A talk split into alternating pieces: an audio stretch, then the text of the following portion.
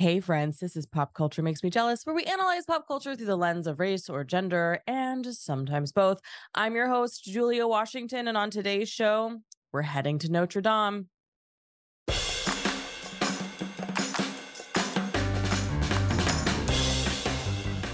The Hunchback of Notre Dame was first released on June 21st, 1996. But before we dive in, let me introduce you to my guest. You know her, you love her. She is one half of Still Comfy, the host of To All the Men I've Tolerated Before. Natalie Katona is here. Welcome, I- Natalie. I am ready for the eyes of Notre Dame. I just realized I left my glasses in the other room. It's fine. Sanctuary, Sanctuary. Sanctuary from misogynist rich white men. I beg. I meant, you know what I meant to do before today? I meant to look up like Victor Hugo's version just to kind of get like refamiliarize myself, and I totally forgot. I have never read the book, nor have I watched the actual black and white movie because the cartoon is scary enough. Yeah, yeah. Okay, let's kick it off with like, okay, so we're gonna kick this bitch off with a summary, it, and it, and y'all know it's from Google because that's what we do here. An animated Disney adventure follows disfigured Quasimodo, the bell ringer of Notre Dame Cathedral, who bides his time locked away in a tower. With only gargoyles to keep him company, Quasimodo longs to be with the other people, leading to his chance encounter with the enchanting gypsy Esmeralda when the beautiful young woman catches the attention of Quasimodo's guardian, Sinister Frollo. Quasimodo must help to keep her out of his clutches. Yeah, because he's completely racist. like, I- that's why. I love the bell ringer of Notre Dame Cathedral who bides his time locked away in a tower. Number one, he's not biding his time. he's literally he's a captive. he's a captive. and he's a captive instead of just being chucked into a well, which Into was a- the the, the, most original plan. horrifying thing. I'm sitting there. We'll get into it, but I was like, "This is for children." My sister watched this movie. Her and her friend watch Saturday night movies together where they text one another, much Oh, like cute. Annie and much like Annie and I tortured ourselves every week with and just like that. Yeah. And, and she watched this and she was so pregnant with my nephew and she just kept panic texting her friend to be like, Are they gonna throw that baby in a well? like, what's going on? What's A baby happening? in a well? baby? So bad, so bad. Okay, so at the time of its release, our resident misogynist Roger Ebert gave this movie four stars. And y'all, we've been doing this a while, and I am shocked because I cannot recall the last time we covered a movie where Mr. Pulitzer Prize himself gave four stars, calling it, quote, the best Disney animated feature since Beauty and the Beast. A whirling, uplifting, thrilling story with a heart touching message that emerges from the comedy and song. End quote. I need everyone to write in whether or not they were uplifted at the end of the Hunchback of Notre Dame. Um, of course, he gave this one four stars because he himself is the Frollo of movies. So he was like, "Yeah, we're persecuting travelers, people of color, disfigured people are so ugly they gotta be in that tower." They need to be locked away. The then- lies that Frollo tells. And then he's like, "Jason Alexander's here. What? What?" oh my gosh. So is Frank from Murphy Brown, and so is our favorite nun from Sister Act. I know. And this was her last movie. Oh. I know. She was Aunt March in Little Women, the 1994 version. hmm I just feel like Roger Ebert giving this movie four stars just backs up my the points that I've made countless, countless times on the show and on Still Comfy that Roger Ebert was a bad man. He was a bad man and he was a misogynist Yeah. and he hates women. So of course he loves the movie where literally the main woman is likened to be the seductress from hell. Yeah. Okay, s- burning fire. yeah. So why when did okay, so tell me about when you first saw this movie and what that experience was like. Sure.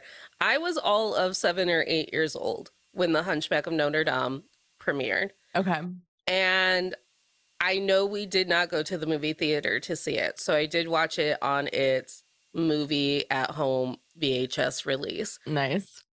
My mother immediately hated this movie. So my because sis- she was terrified or because Yeah, of oh yeah. Because she's like, this movie is scary as hell. What the hell kind of cartoon is this? And my parents are not the like kind of parents to all of a sudden be like, we can't watch this. No, I was Mm, wildly unsupervised. yeah. However, so my sister and I are convinced that we only watched it like once or twice as kids. However, my mother is at a Walmart, a Target, a TJ Maxx one day, and what should be on clearance but the Esmeralda bedroom set. Oh. And there's two twin sets on clearance. And so my sister and I had the Hunchback of Notre Dame Esmeralda bed uh, set for this movie that we did not watch. and when we brought this up at her house the last time we were all at her house together, she was like, You all really liked the goat. And I was like, We did like that goat. the goat was awesome. We did like Dolly. and and so my childhood experience of the Hunchback of Notre Dame is getting to watch it once, being like, that lady is so pretty. Mhm. Um, and then spending a large portion of my childhood tying my bedroom like sheet yeah. to my waist hmm and dancing around, clapping my hands while I made my sister leap like a goat around me. nice. and thus my fashion aesthetic be born because Yeah. I I do I do pride myself in like always being like very colorful and jangly and all of Mhm. it. hmm I love that. You know what else I thought when I was watching the movie to this time around? Sure. Should it have been Demi Moore? Because I No. feel like Esmeralda, she's she's a brown woman, right? Like She's a brown woman. they used brown ink to animate her, and it's mm-hmm. voiced by Demi Moore. She I was so, like, this is making me uncomfortable, and I don't know if I'm valid in this or if I'm just being overly sensitive. one of my notes is that her voice I had filled in what her voice sounded like in my head, and it is nowhere near close to what she actually sounds like in the movie. Her voice is not smoky, it is not sultry, it is not mm-hmm. doing anything to bring this hellfire seductress to life. And I'm like, ooh, Demi Moore. Ooh, this they needed that Jessica Rabbit lady to do this movie. Like literally anyone who was gonna put some ba ba ba room to it. Or just like, you know, somebody who's not white. Yeah. Literally. like literally anyone who's not white. Is the voice actress for Jasmine White, or did we do it okay there? I don't remember. I don't remember either. I just know that Paige O'Hara got to do a lot of voice acting work for Disney. Yeah, that contract was Yeah. solid, I'm sure. Yeah, I don't remember, but I just I, the whole time I was like, I don't know how I feel. Like, does it because you know nowadays we have what's called digital blackface, mm-hmm. where using like memes of black people or like the black people emojis. I was like, is this 1990s version of digital blackface? Yes. It made me so uncomfortable. I would really like I so And then the blonde man is like, look at that beautiful woman. Oh my God, I'm mesmerized. And I'm like, of Yeah. course he's a blonde man going after a brown sister. Like, so a lot of my favorite voice actors in the D&D mm-hmm. community, they do a lot of anime. oh. And I'm always oh. like, and again, you're hired to do the anime or whatever. And I'm like, okay, how? So, thinking about my extensive knowledge of Pokemon, Mhm. how would I racially classify Ash Ketchum? And then I'm like, and then am I okay with Ke- Ash Ketchum being white? and, you know, and it just like it boggles my mind and i feel like there is such a like wall between the character that you're actually playing and yourself when you are a voice actor Mhm, mhm. So i understand i'm sure that demi moore was more than hot in this year in the 90s i'm sure it was i'm sure she's kind of one of the only big names in the movie Mhm. like Phoebe Phoebus was someone I did not recognize, Frollo someone I did not recognize. So it's really her and Jason Alexander whose name you can get people to look at on a Right. poster. Right. Yeah, I don't know. I mean, it doesn't. I mean, all these years later, I don't know if it is something to like make a big deal out of. I just, I guess I, it was. It's definitely not something that I thought about as a kid. No, and her voice irritated me the entire movie because I was like, this does not fit my memories of Esmeralda. Right. I was like, because Esmeralda probably is one of my first like brushes with female sexuality. If not, I don't know who came first, Aladdin or Hunchback. Aladdin. But yeah, so we've got we've got Jasmine in the red outfit, and we all know it. We can all picture it. Mhm. And then Esmeralda. Those are probably like none of the other Disney princesses like broach their sexuality. no, they don't. No. Isn't that interesting that they're it's they're both brown characters?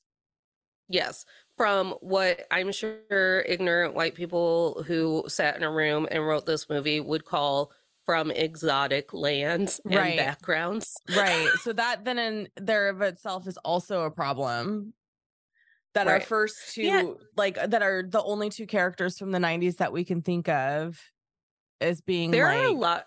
in tuned with their sexuality are the two brown characters Well, and also there are. As I was watching it, I would see more and more parallels to Aladdin, to where I was like, I wonder if they Mm. reused a lot of the staff and the animation. They have a narrator at the Mhm. top to set our Mhm. scene mm-hmm, with like a little song. mm-hmm. Um, you know, Esmeralda is the female version of Aladdin. right I think that a lot of that red costume and like from Jasmine translated very well into Esmeralda's costume Mhm, when mhm. she's dancing. Yeah. Yeah. Yeah, it's interesting that you co- compare it to Aladdin because it does have a lot of like similarities because the scene where they're dancing where they're like hey it's our day where they can come out of you know hiding and do the big ceremony i forget what it's called The Feast Um, of Fools. Thank you. The Feast of Fools feels very much like the big scene in Aladdin. You have to bear with me because it's been a minute since I've seen Aladdin. But when all of the princes are coming to meet Jasmine, hmm it has that kind of vibe to it. Yeah. Well, and probably a lot of Prince Ali's vibe. Prince Mhm. Ali. Oh, maybe that's the scene I'm Yeah. thinking of. That's he rides in on an elephant, right? He does. yeah. it's right after so there there are two scenes that basically follow one another so Mhm. she's meeting her suitors and Right. then boom here comes prince ali That's and then right. we got a big musical number Right. That's right. i also saw a lot of parallel same height, you know, Quasi's Yeah. hiding and Jasmine tries to hide. Yeah, go ahead. Sorry, you saw parallels. I saw parallels between quasimodo and hercules too especially between the out there song and go the Mm. distance i'm like Mhm. these are the same tunes Yeah, yeah. Interesting. Do they just start phoning it in towards the end of the decade? I believe so. I've watched enough behind the animation scenes of Disney to Mhm. know that they have always recycled animation. Yeah, that Yeah. makes sense. I mean, it, yeah, because especially in the days of hand drawn animation. hmm Okay, so in 2021, the New York Times took did did a look back at the Hunchback, and the headline read, "The Hunchback of Notre Dame at 25, the most R-rated G you will ever see," and said, "quote However, it came about." A ratings board made up of parents decided that a film with a musical number about lust and hellfire and a plot that involves the threat of genocide against gypsies was appropriate for a general audience. The Times even goes into detail about how the filmmaker didn't want to take this centuries old Victor Hugo tale and Disneyfy it. So do do we agree with the Times? Is this the most R-rated, G-rated movie? I'm going I'm leaning towards yes. well, number 1, I, I thank you for backing me up with the New York Times. That makes me feel fancy because yeah. when I pitched you like we should do the Hunchback of Notre Dame, you looked at me because what a choice and I said it's the scariest sexiest movie mm-hmm. you could ever think of. well, in the the first 10 minutes are horror or not even 10 minutes. It's like 5 minutes when the gypsies are trying to like flee Frollo cuz he's a monster and she's holding her baby and yeah. And all and then he just like in cold blood murders her and we see the murder. That's yes. not something that normally happens in a Disney movie. I believe we heard the gunshot. We did not see the gunshot for Bambi's mom. Correct. Correct. I was like, oh, you guys just straight showed that. And then this fucker is like, oh, this baby is hideous. Where's the nearest water source? like, what? We have to drown the monster baby, which when I read the book, ooh, this would be a good screen adaptation because I loved all of her books. When I read the book that inspired the movie um The Other Boleyn Girl, uh-huh, about Anne Boleyn that launched my obsession and my soul connection with Anne Boleyn, they talk about her giving birth to a disabled baby that does not survive mm. And like the parallels between Frollo reacting to Quasimodo and what people said about Anne Boleyn and this baby that she lost, huh, one in the same. Dang. Yeah. Monster, full of sin. This only comes because the devil punished you with it. Like, not the, inbreeding. Inbreeding has nothing to do with potential, you never. know, birth defects. Not anything like being malnourished and on the run because you're a traveler yeah, my comment was in reference to Anne Boleyn. Sorry, yeah. not not Quasimodo. No. but also both. Like I, the thing is, it's like what a time for the Renaissance to be happening and all of these like ridiculous thinkers to be on the scene and like Leonardo da Vinci had to contend with people still believing that God would just smite you every time you were bad. Yeah. Yeah.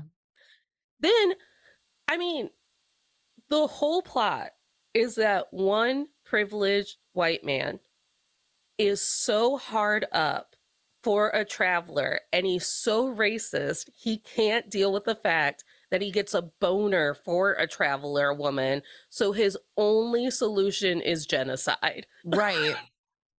God right. is, he's like, I have to kill my temptation and i was like oh yeah dateline sa- tells me all the time that that's why men kill us because mm. we tempted them away from their god and the right. bible backs them up i go right. however genocide that's an extra step it's unnecessary it's an unnecessary step and also what confuses me about this whole like in the name of god genocide is then why then are you safe in the church uh, I believe only because of that one bald man in the on who stays in the steps of Notre Dame, so Frollo can't murder people in the church. Yeah, he's like he's like I'm the archbishop. You can't come in here and fuck shit up. And you're just like good on you.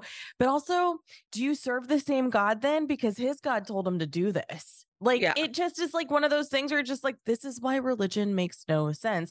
If people want to have religion great, don't don't don't murder people in the name of your religion because that math ain't mathin'. I mean, to be, and it's one of the later questions, but to be a 34 year old and have to be face to face with Frollo again and to be like, oh, this is the evil of man. Yeah. This is Jeff Goldblum being like, God kills man, God mm-hmm. creates dinosaurs mm-hmm. because men will use God until they do not need God and then they will killed God to make sure that they get their way. Yeah, the whole time I'm like, this movie is so like, this is very clearly like this man is full of hatred for um no reason. He's clearly racist. The treatment of the gypsies is horrific. You know, when she's dancing and gets all that money, and then the guards are like, oh, gypsies don't do anything legit for their money. They don't know how to earn money. Just the language that they use to disparage them, like her people, it just is so like, how is this a kids movie? And it's one of those things that made me think like when white parents are like, well, I can't, we can't teach black history to our children because it's too gruesome and they and they shouldn't have to bear that burden. And you're just like, I now I want to ask, do you let them watch The Hunchback of Notre Dame? Because that's kind of a primer of what you did to black people.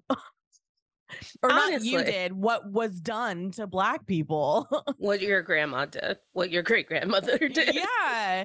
So it's kind of like it's like truly, it's like one of those things where I'm just like, no, you don't get to pick and choose. Like, and we know from like, I mean, we don't study European history in this country in the way that we probably should, but from my rudimentary knowledge of European history, this movie isn't that far from the truth.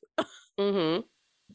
100%. It's just the Hunchback of Notre Dame is a fucking trip the entire time. Like I I was like, I remember it being scary. Mm-hmm. I remember it being a movie that is all about, and you know, the 90s were so big on abstinence and purity that they're yes. like, here.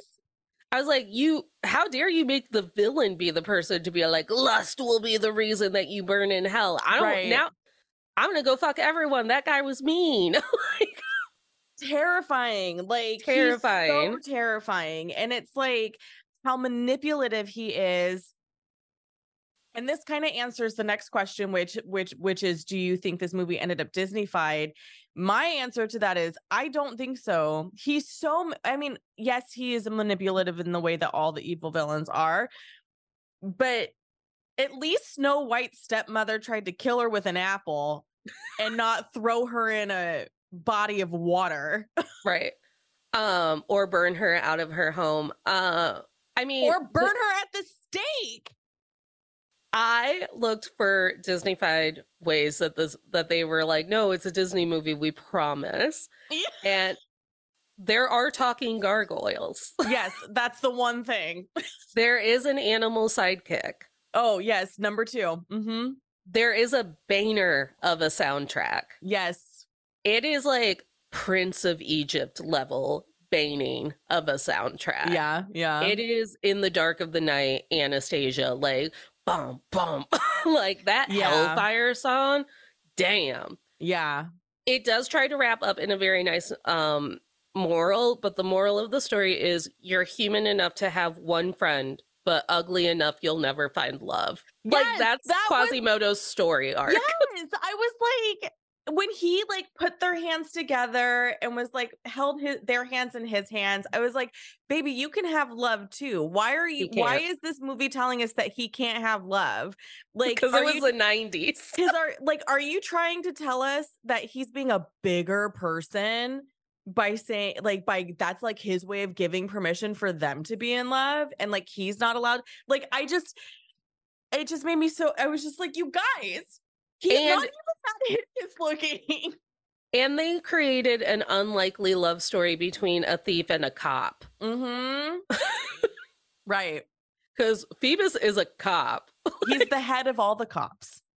He's the head of all the cops. And he tries to be like, I'm a good cop, though. Because he saved her life twice. Yeah, I'm a good cop. I should get to fuck this lady. yeah. I'm enamored and by her. I'm enamored by her. And her her traveler curves. you know these you know these fools are sitting somewhere going i'm so proud of myself for hunchback. We did a good we did job. It. we did it.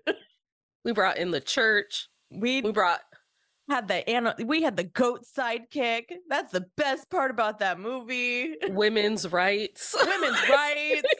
We, we fought proved, for women. we proved that this population of people doesn't deserve genocide from this movie. Also, no one was on board with Frollo and his genocide. No one, not a one. In America, when Trump was like, uh, genocide, there were people on board. Mhm. In the Hunchback in Hunchback of Notre Dame, France, with Frollo, people are like, "Man, you're just wildin'. We, how did you get into this place of power? No one is truly on board." Right. I just like, there's just like, I don't like, I do not want our friends at home to misunderstand. I did enjoy this film because the music was fantastic. When you peel back the layers and start looking at it, because, you know, I hate the people, well, I don't hate them. It bothers me when people are like, well, don't think so deeply about it. Sir, I don't know how to do that. Sir, this is a movie that I watched when I was nine. Yeah, like I'm gonna start As a- thinking about things in a way that maybe you should too. As a nine year old, I was taught, well, dance sexy because it's fun, but then no, it's a sin and you're the devil, and a man could murder you for this. And it turns out, very valid lesson. Thank you, Disney. That Mhm. is 100% true. A Mhm. man could murder me by with the justification of my feminine joy alone. Yep. Have you heard of silent reading parties? Well, the Jelly Pops Book Club is now hosting our very own silent reading party called The Reading Salon. We meet at a local business, order drinks and snacks, then read for an hour or so. And then after the reading time is over, you can stick around and talk with fellow book lovers about what you're reading or what authors you love or what books are your favorite. Purchasing a ticket gets you into the party, but a VIP ticket gets you a bag full of book themed goodies. To learn more about the reading salon, click the link in the show notes. Come for the reading, stay for the friends. You've heard me talk about my artwork on the show, but what you might not have known is I started painting in 2020 as a way to cope and spent a year working with watercolor painting people. But then I started painting cards because I realized how much I love sending cards, but hated trying to sift through card aisles of big stores. I couldn't find anything that would capture the feelings I was going for. I even started putting my designs on tote bags and glassware. Then I got into candle making. Most of my work is literary inspired, designed for those bookish, pun loving folks. And now I've opened a shop where you can see most of these designs. Since everything is handmade, there's a lot of one of a kind items. When you purchase one of my items, you are purchasing a small piece of original artwork that you can send to a friend or frame at your home. So head on over to juliawashingtonproductions.com to check it out. Shipping is currently only available in the US or you could click the link in our show notes. Okay, let's talk about Esmeralda. sure. We already kind of touched on the fact that it makes me uncomfortable that Demi Moore is her human voice. It's so annoying. Just sound wise, it does not fit the animation. Cause because you have this very brown woman with these deep green eyes and this gorgeous wavy raven hair. hmm And she's voiced by a white woman. Yeah, it's it's a it's a rough time. It's a choice. It's a rough time. I think the most interesting thing about Esmeralda is they leaned full into like her sexuality was the driving force of all of the conflict Mhm. in her story. And the only other time I can think of Disney making a choice to make sexuality be the front of a woman's character is in a very in an animated way is in a very silly way with Who Framed Roger Rabbit and Jessica Rabbit. Right. it was part of the bit it was part of the joke. And then to have this just a juxtaposition to where it's like but esmeralda's gonna die because of this seductress hellfire they write an entire song about how she's going to bring the entire country of france to hell Right. through a tambourine right and it's almost like I, I feel like that's definitely like a subconscious bias situation because jessica rabbit is a pale redhead that is the stuff of dreams for every person attracted to women everywhere. And then, as Mhm. like I said, Esmeralda is brown, beautiful raven hair, stark green eyes, and it's her, it's her, it's what's the word I'm looking for? It's a detriment. A detriment. Yes. Whereas for Jessica Rabbit, it's you know how it's how she maneuvers. And I guess, you know, Esmeralda is using it to maneuver and survive in the world too, because as women, we have to learn how to do that to survive. But the end messaging to your point is very different in the case of Esmeralda. Mm-hmm. Yeah. And don't get me wrong, both very much a part of my journey of like, should Natalie date women? And the answer is yes. Sexual Uh, awakenings happen in the Sexual awakenings happening. Thank you, Xena, Jessica Rabbit, and Esmeralda. Yeah. Uh, but also thank you, Frollo, and abusive Christianity for making me go, no, never mind. My family will hate me and all of France. yeah. Shout out to France for being my number four or number five country. Nice. for listenerships. Love it. Love it. But it is one of those things where it's a real interesting stance to take that the reason why travelers were prejudiced against in France had nothing to do with their quote unquote bohemian lifestyle or Mhm. that they were people who were, I believe, driven out of their original fo- home. Correct. And that is why they became travelers. correct. So they didn't actually fit into your country's culture or whatever. They were very counterculture. Mhm. It has everything to do with Cher and Esmeralda being trampy and they make us upset. right. Right. And it's like it's like again it falls into that unconscious bias situation. And in this case with with esmeralda it's very biased. Like it's not unconscious at all. Like frollo is very very biased. But i mean in terms of like creating esmeralda and choosing to use um 15th century gypsy culture as part Mhm. of like the structure of and foundation of who's Esmeralda and her people are. Like it it it'd be one thing if we saw consistently that our Disney heroines all had a level of sexuality that was similar to what Esmeralda has, but we don't because Cinderella and Snow White and Belle are demure and chaste and you know lovely and Esmeralda is strong and powerful and like and but they're all shaped kind of you know differently too like so it's like one of those things where it's like all of our white Disney leading ladies are quote acceptable like you the Yeah. most egr- like the most egregious one if you want to say egregious is Belle because she reads Mhm.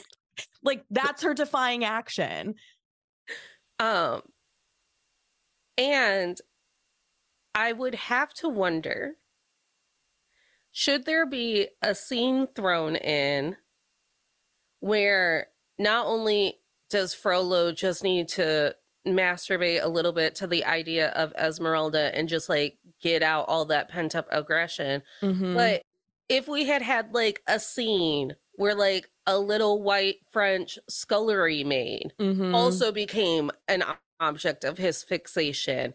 And then we can place blame back on him because Right. he's repressing urges that I'm like, you're not the Pope and you're not the Archbishop. right Why aren't you fucking?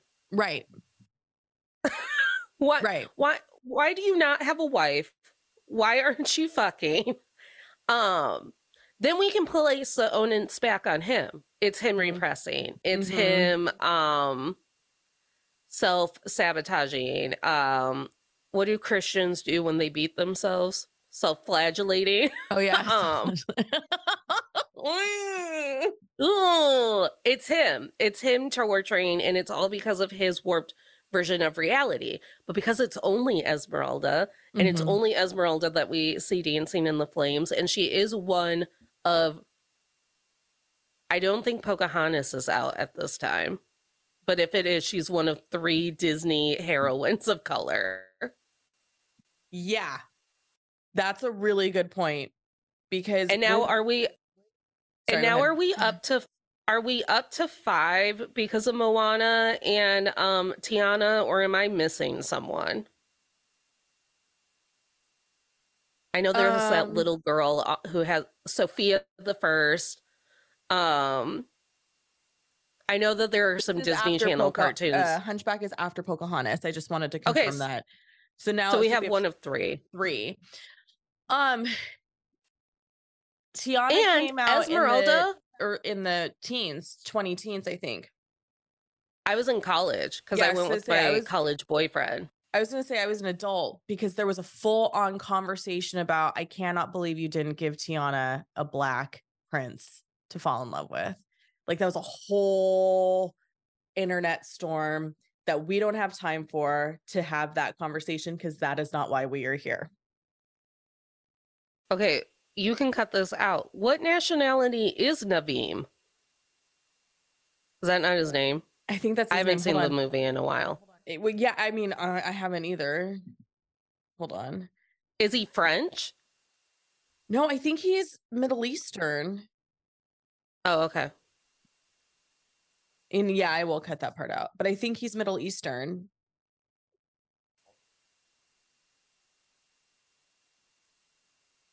Um I think I still coded him as a black man. oh, that's interesting. Bruno Campos plays his voice who is If anything, I coded him as a mixed man. he's got okay, hold on. Uh, He's Brazilian, the actor that plays him. Oh, okay. Brazilian. So a man of color. Oh, he's like international. He grew up in Brazil, Toronto, Bahrain, and Houston.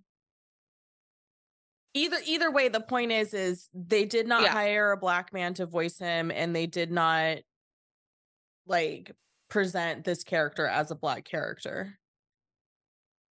Um, Anyway, So back got- to the yeah. we've got one of three uh heroines of color. And I would argue that Pocahontas is also sexualized in a very odd way. I was gonna bring that up because I remember really thinking that wow, she's like when I was a kid when it came out, because I think I was 11 when Pocahontas came out. I remember thinking like very different thoughts about Pocahontas in a way. You, again, back to that like she's strong, she's fiery, she's a little bit more sexual, but I didn't have the language at 11 to say sexual, right? Right. Um, and I think the thing of it is, is it's always the presence of a white man Mhm. deciding that, um, except for maybe Jasmine and Jafar, Mhm. but white ideology coming into a culture that is not based in white ideology and then going like, I'm kind of thrilled by this, but that's also scary. right. And there's always like one guy in the room who's like, but I'm okay with it. And then he's the hero. And then the villains are like, I'm going to destroy their entire culture, right. which is how colonization played out. Mm. There's some new movie coming out with Leonardo DiCaprio and an entire native cast, like na- indigenous American oh, uh-huh. cast. And I literally screamed out loud during the preview when I went in and saw Bottoms, and I was like, do not fuck that white man. do not. It will not work out for you or the people of your nation.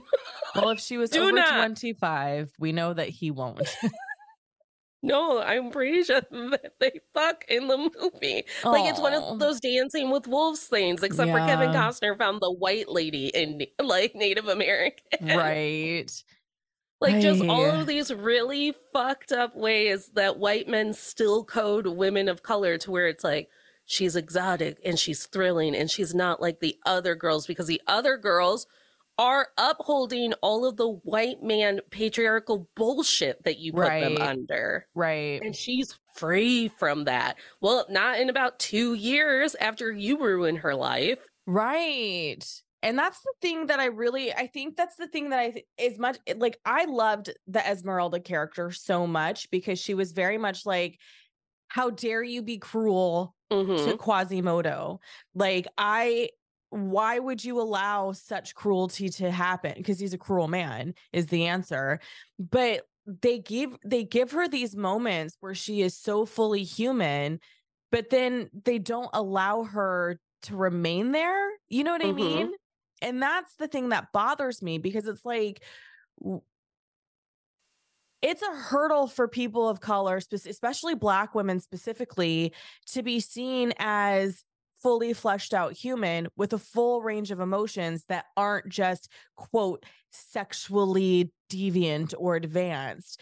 Like, there are so many um courtesies offered to little white girls that aren't offered to little black girls and as much as like I know that this is just an animated feature, that kind of bias is coming through in this movie. Well, and I think something that's also fascinating about Esmeralda and is that she's willing to play your game. Like she goes into the steps of Notre Dame, she mm-hmm. claims sanctuary, and then she immediately is like, "Hey God, it's me, you girl. Yeah. I've been told that you don't want to talk to me." but there's a whole lot of people in France and on earth in general that are literally just being persecuted for living correct.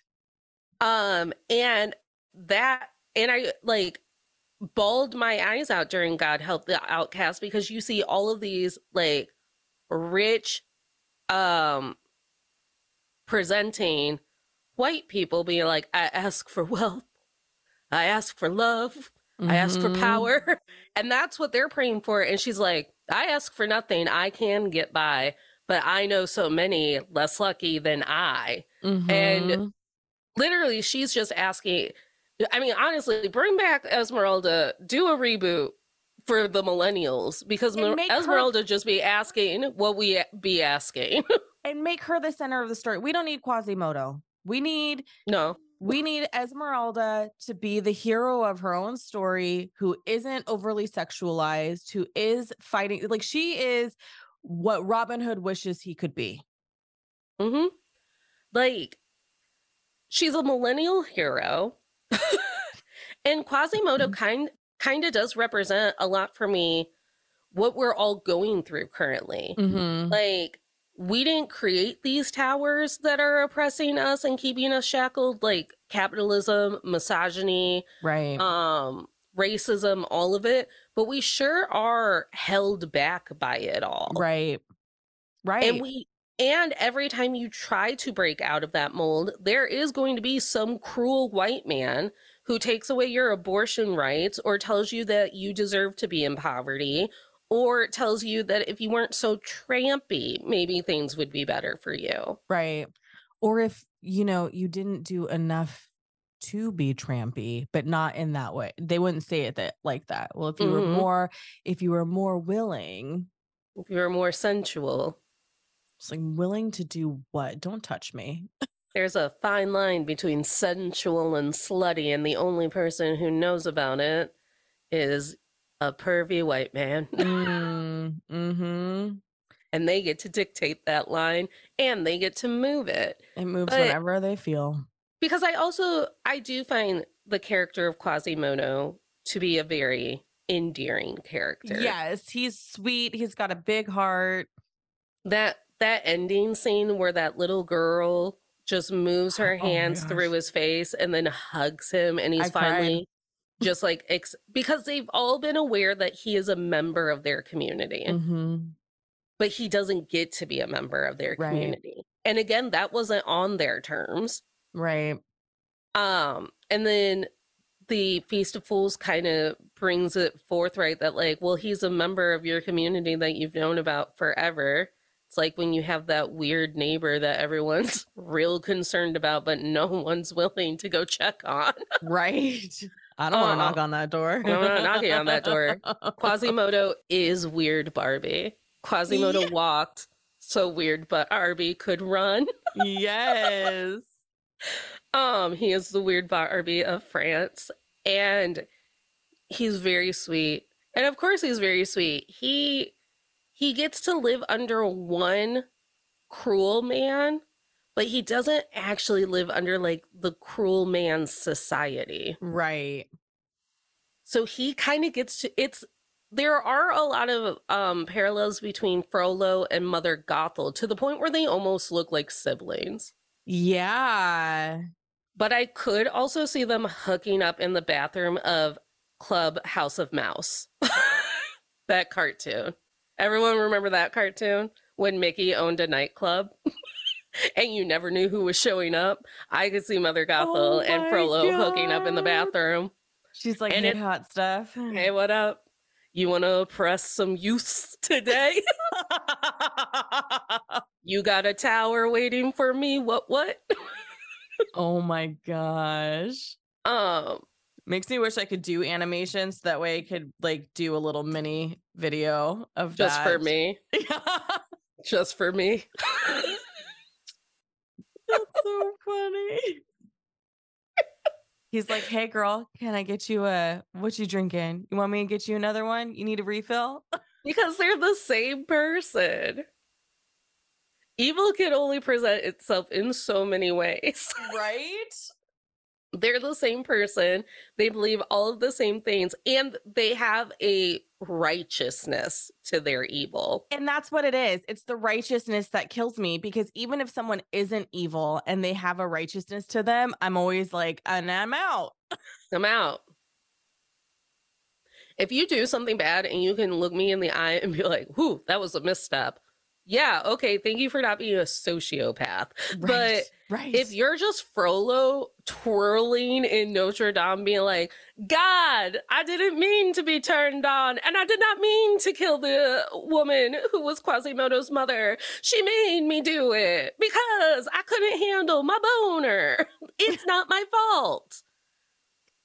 There's Yeah. truly nowhere we can go with you. Throw you all the way away. Throw you off of the uh top off of the roof of Notre Dame, like we threw Gaston.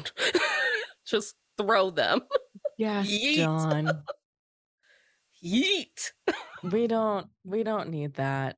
We don't need more Gastons in the world. Do you know that there is a subset of men, also, Also a French story. Also a French story? Do you know that there is a subset of men who believe that Gaston is truly a victim of the like nice guys finish What? last? Uh, yeah, Gaston is not a nice guy. I've seen Reddit posts, and I'm surprised I haven't seen it on TikTok. But it's one of those things where it's like, what? He just wanted to marry her. No. He bought out her father a couple of times. no. He just wanted to take her out to dinner once. I believe an ex also reiterated all of this to me. Like it's the whole devil's advocate of like, well, Oh through God. Gaston's eyes, he's the hero. He was trying to save her from the beast. And and I was like, oh, well, in the first 15 minutes of the musical, he tries to hit her. Right. And I remember not being prepared for that because I've always viewed Gaston as a very ridiculous villain. Yeah. Just very like your run of the mill himbo who really thinks he's something. Yeah. and then in the musical, he goes to hit her, and I screamed because I was so taken into seeing Beauty and the Beast on stage for the first time. And I was not expecting that. And like, oh my gosh. just a sound rang through the um theater and it was from me. oh my gosh. Um I would definitely go see the Hunchback of Notre Dame on stage though, and I'm kind of really sad that it didn't do as well on Broadway as I think it should have done. yeah. Well, it's that unconscious racial bias. Right. We I'm sorry, were we trying to uplift people of color? So let's now talk about how, and I know you touched on this already a little bit, but how different watching this movie is now from when you were a kid. Well, number one, I am still always and forever shocked by how overwhelmed and surprised I can still be about the evils that live inside of privileged men. Correct. So here I am. I'm 34 years old. I've viewed privileged men. I've been hurt and abused by privileged men. And I've watched men on top destroy my country, my life, my home, and my heart. Mm-hmm. And yet, still watching The Hunchback of Notre Dame, I'm like, shit, he's literally just going to do genocide because he's so uncomfy with his natural sexual urges. Uh, uh, he's John Wayne Gacy. I, yeah. I don't know. Yeah. And you're and you're just watching it and you're like, this can't be real. And yet, name eight people who remind you of Frollo who are literally causing harm just because they believe others should suffer because they're uncomfortable. Right. Right. I guess the movie tried to prepare me for this. I don't know. I was going to say it feels like it feels like as much as there is like f- flaws with this film, it's almost like, "Hey kids, we know as Disney, we've done a really good job at making you think there is justice in this world and you have a voice, but actually, you don't, and things be shit."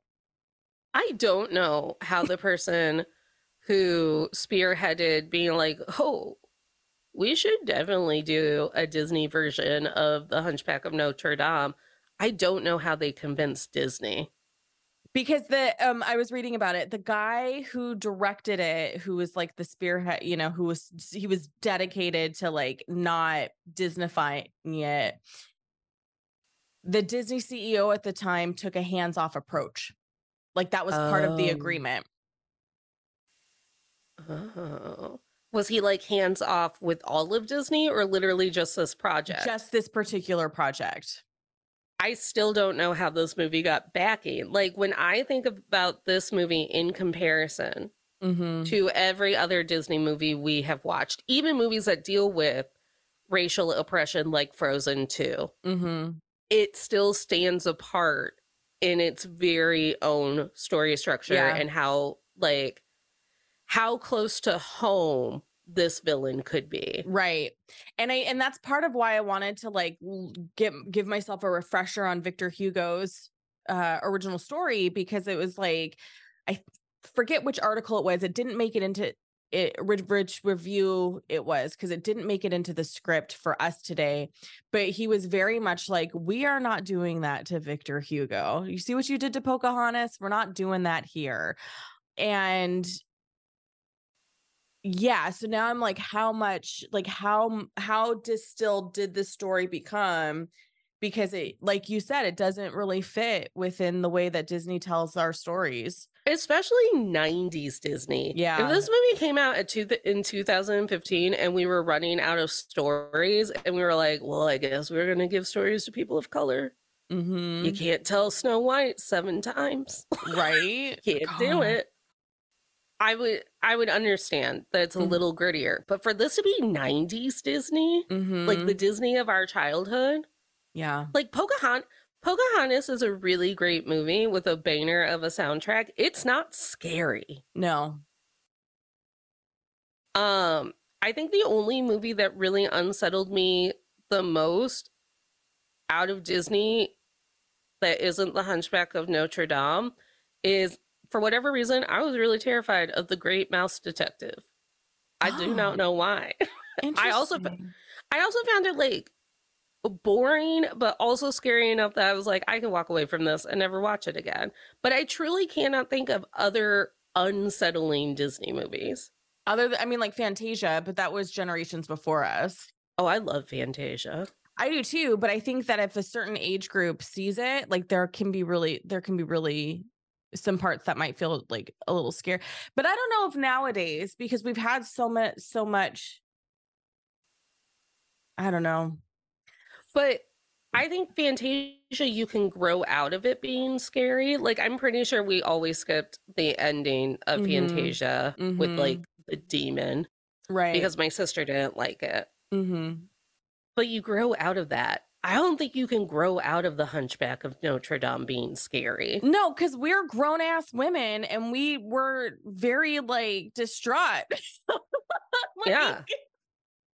I was distraught the entire movie. Yeah. Okay, friend, I really appreciate you coming by today. Tell everybody where they can find you, where they can support eh, you. Hey everyone, I'm the host of your weekly podcast, To All the Men I've Tolerated Before. It's a weekly look at everyday misogyny. Uh, you can also catch me on Instagram at Men I've Tolerated Pod or Natalie K124. Natalie K124 is also my TikTok handle, where you'll see me doing a number of weird things live on the internet. What? What? Do you know how you make money on the internet? You make money on the internet by doing weird shit. Okay. okay. That's how you trick prolos into giving you their money. Yeah. Oh my gosh. Sorry, I keep plugging. I didn't mean to distract you. My Um, laughter. Some things I haven't talked about on the show before that are kind of new to to all the men I've tolerated before is we've had a Patreon, but now there is that free tier option, uh, like Pop Culture Makes Me Jealous did with their free trial. So that's open for all tiers.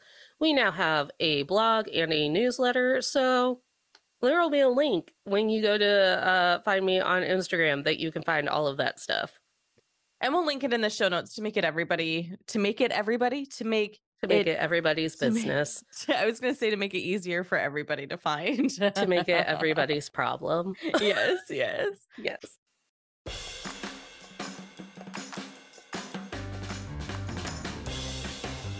It is always a good time when Natalie stops by, but when your friends come on the show, it's not even work. I mean, we laughed, we didn't cry, we mostly laughed, and it was so great. If you also have similar feelings about the Hunchback of Notre Dame, please let us know. You can DM either of us, or if you're a Patreon pal, you can head on over to the Patreon chat. And speaking of Patreon, if you join our Patreon at patreon.com slash Julia Washington, you get all kinds of bonus content. So like I said, go to patreon.com slash Julia Washington to learn more about becoming part of our community. There's a bunch of different levels to choose from.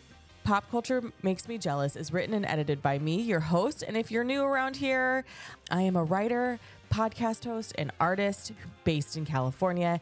When I'm not facilitating the Jelly Pops Book Club, which is the book club of this podcast, or recording this podcast, painting cards, or doing other creative things, I am teetering on existential dread because what even is current society? You can find me on Instagram or TikTok at the Julia Washington, and uh, I can't guarantee it's a good time, but it's a good time for me. Thanks for tuning in, y'all. Until next time.